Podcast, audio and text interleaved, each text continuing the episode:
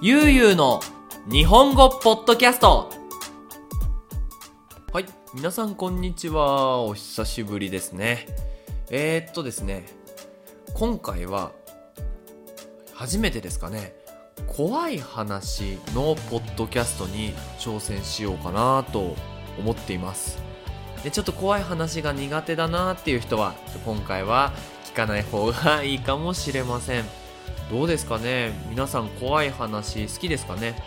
日本ではあの夏にね怖い話をよくするっていう習慣があります。これってなんか日本の夏ってとても暑いんですよね。で怖い話を聞くとなんか寒くなりません？なんかゾクゾクゾクゾクゾクってなんかスペイン語だとエスカルフリオなんですけど寒いね気持ちになるのでまあ暑い夏にこう怖い話をよく日本人はするしそのテレビ番組とかでもね怖いテレビ番組なんかその幽霊を見ることができる見ることができるっていうか見えちゃうあの建物に行って撮影をしたりとかっていうあのテレビ番組が多くなるんですが今回はねあえてこのまだ2月の寒い時期に怖い話をしたいなと思ってております。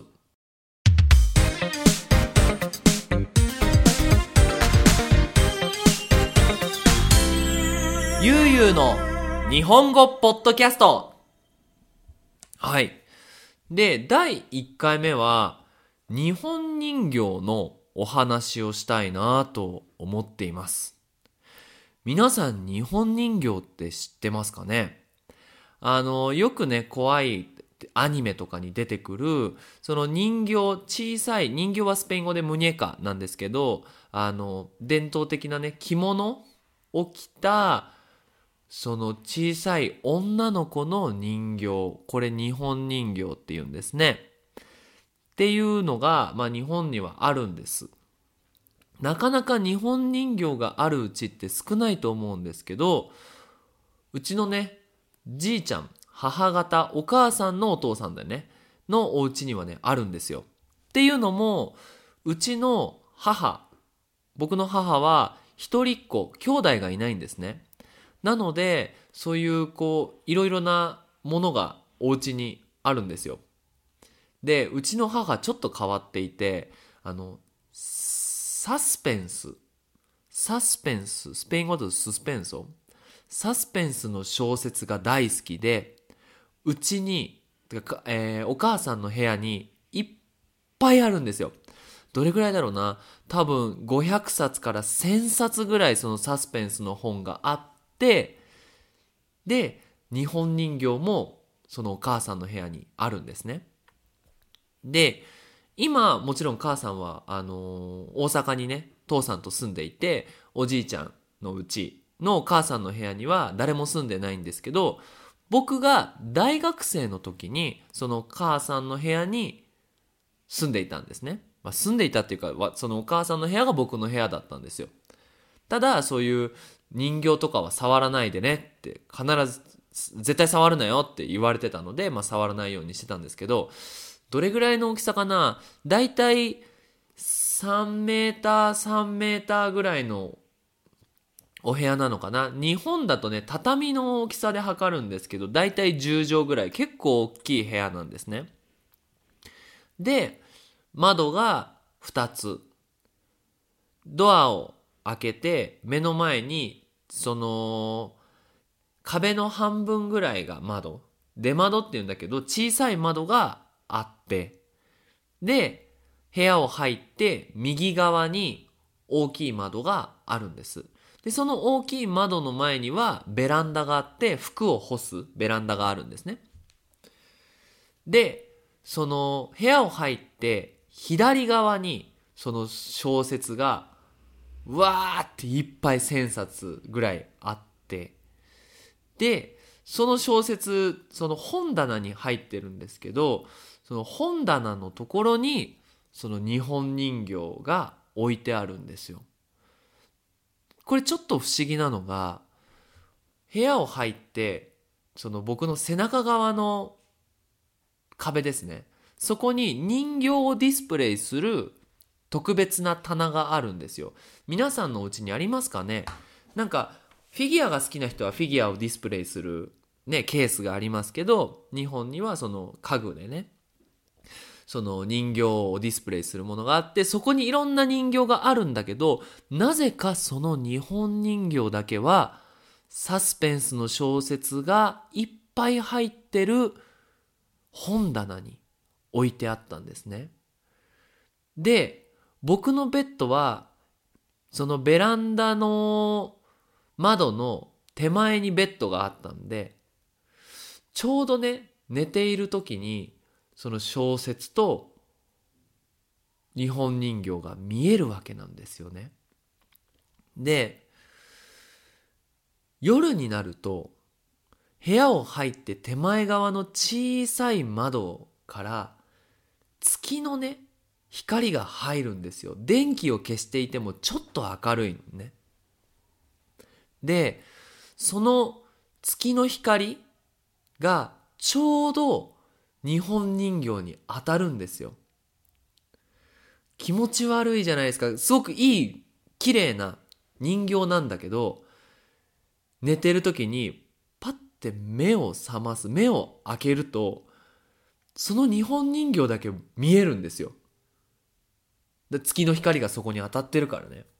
で、わあ、なんか気持ち悪いなーって、その住み始めたばかりの頃はちょっと気持ち悪いな、怖いなーと思っていて、最初は母が、その、触らないでねって言ってたので、触らないようにしてたんですよ。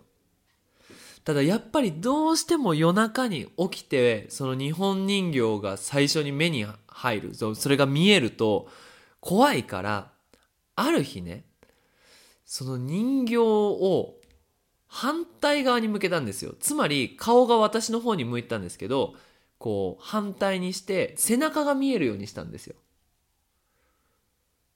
でね、まあこれで大丈夫だと。せめて後ろだったら大丈夫だと。っていうのも、日本人形の顔って白いから、月の光でよく顔が見えるんだけど、その黒い髪だったから、で、着物は赤なので、月の光でもあんまり見えないんですね。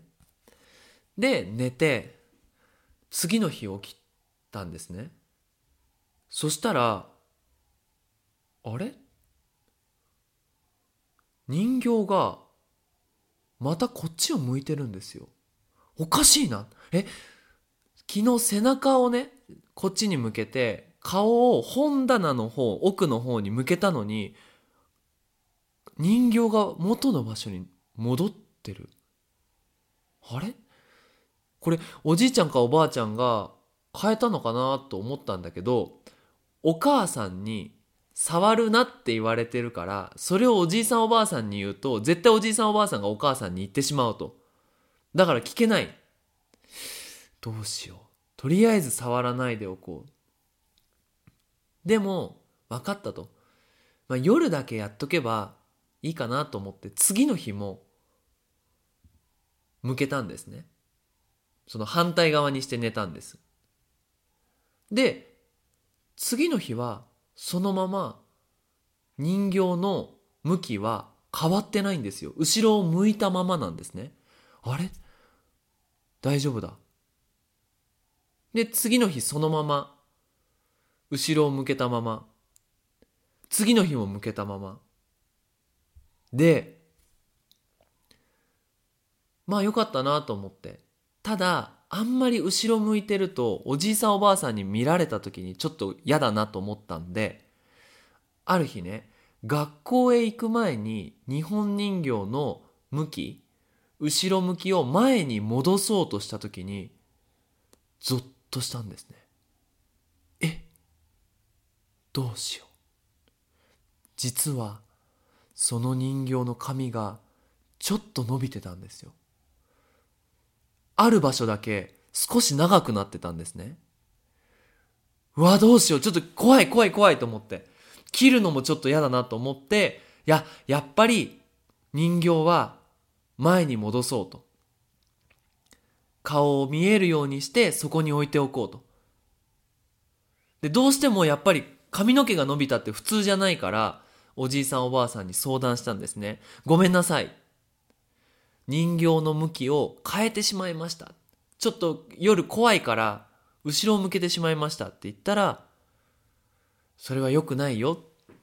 どうして髪が伸びたか知ってる？って聞かれて、いや、ごめん、わからないって答えたらおじいさんおばあさんが、昔、日本の女の人は大変な気持ちとか辛い気持ち、そして好きな人と結婚できないっていうそういう気持ちが黒い髪になって長く長く伸びたって言われているんだってと。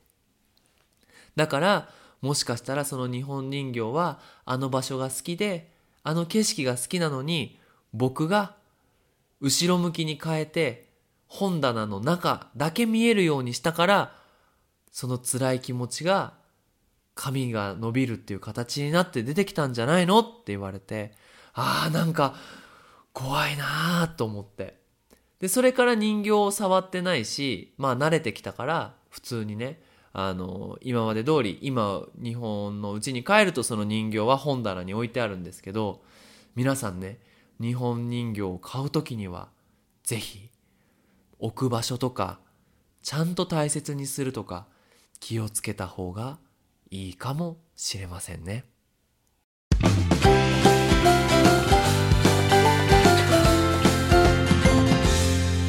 ゆうゆうの日本語ポッドキャストはい。ということでどうでしたかね？今回初めて怖い話について話しました。次回もね、第2弾の、まあ、ある怖い話について話していけたらなと思っております。それじゃあ、聞いてくれてありがとうございました。それじゃあまたね、バイバーイ。